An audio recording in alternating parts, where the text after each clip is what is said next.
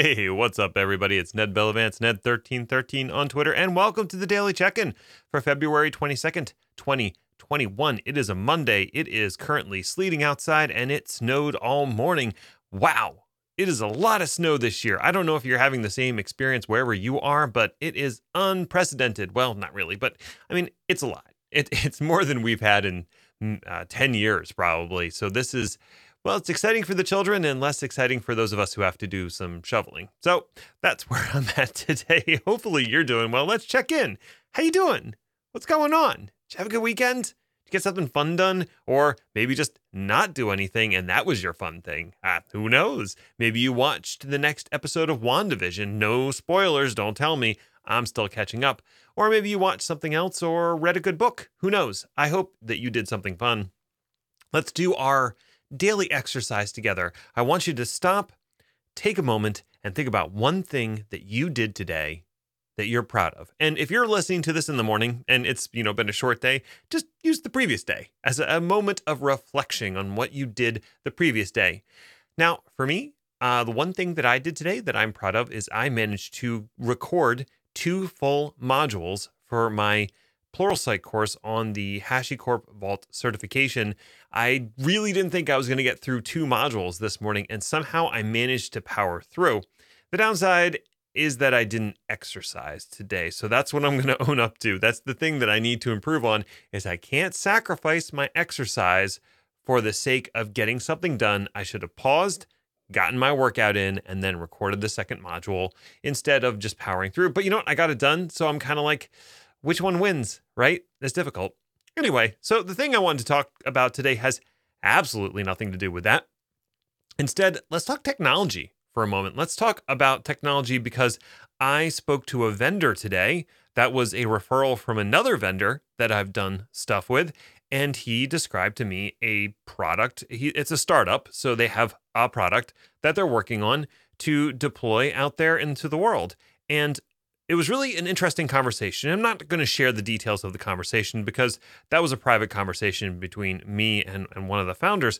But just more broadly, you know, the big struggle for most startups is finding product market fit. So, what is the product that I'm trying to sell? And is it a good fit for the clients out there in the market? And I know a lot of people probably just start with an idea and they get really excited about that idea and they think this is the next big thing. And then they tend to stumble once they hit the I'm going to put this out there and people are just going to buy it phase. And really, what you need to do is take a much more focused look on what your customers or potential customers actually want. What's the gap that your product is going to fill?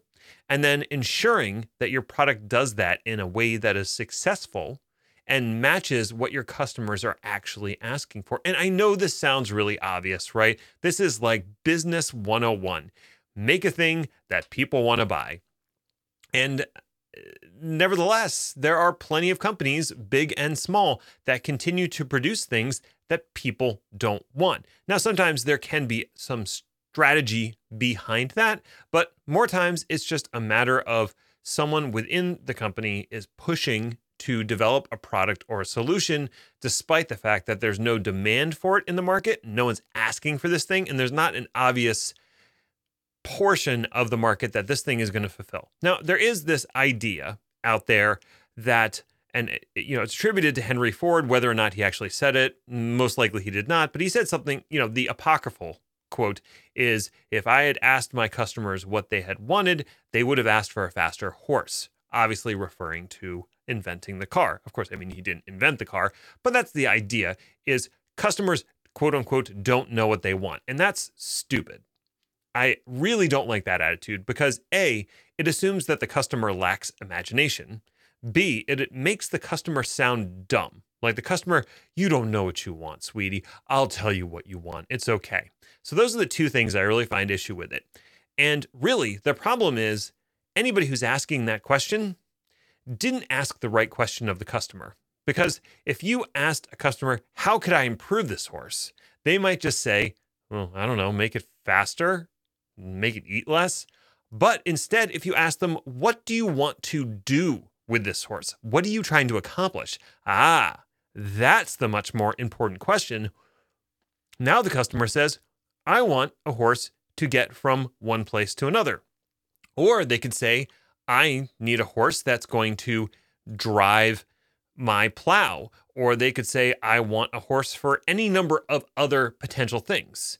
So for them, the thing that they actually want is not the horse. The horse is a means to an end. And if you can offer them a solution that is not the horse, that's fine. It's not that the customer is dumb. It's not that the customer doesn't know what they want. It's just that you have not asked the right question. And so I guess this is the thing that I try to think about when I'm talking to startups and founders is what is the thing that customers are asking for that your solution is filling in?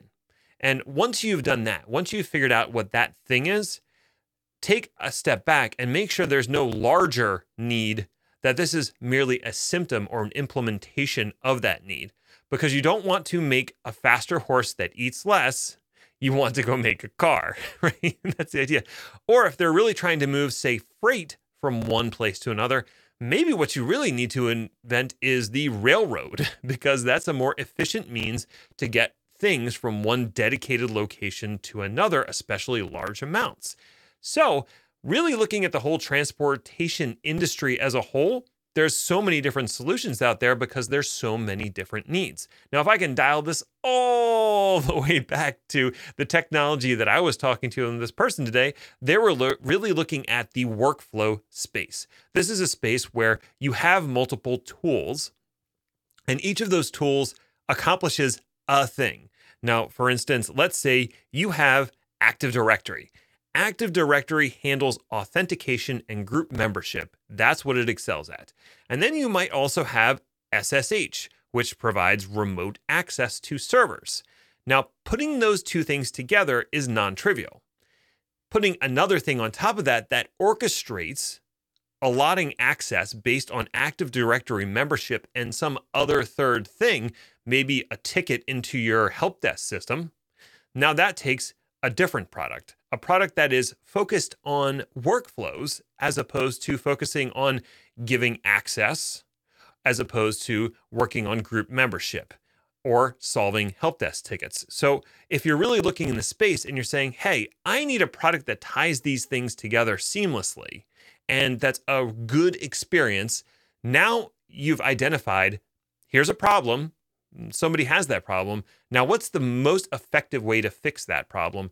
And a lot of times now you have to look at who is your audience and what sort of experience are they looking for with that product? Are they looking for a graphical experience? You know, are they looking to work in a WYSIWYG sort of situation?